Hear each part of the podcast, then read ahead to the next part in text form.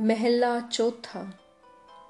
सतगुर हर प्रभ दस नाम ध्याई मन हरि, नानक नाम पवित हर मुख बोली सब दुख पर हरि।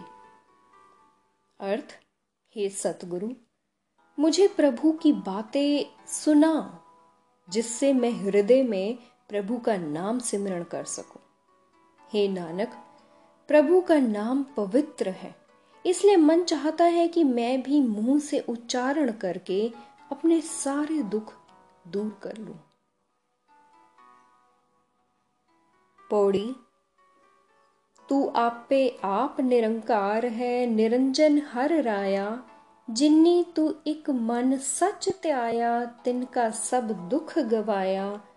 तेरा शरीर को नाही जिसनो लवै लाए सुनाया, तुध जेवड़ दाता तू है निरंजना, तू है सच मेरा मन पाया। सच्चे मेरे साहिबा सच्चे सच नाया। अर्थ, हे रोशनी देने वाले माया से रहित प्रभु तू स्वयं ही स्वयं निरंकार है।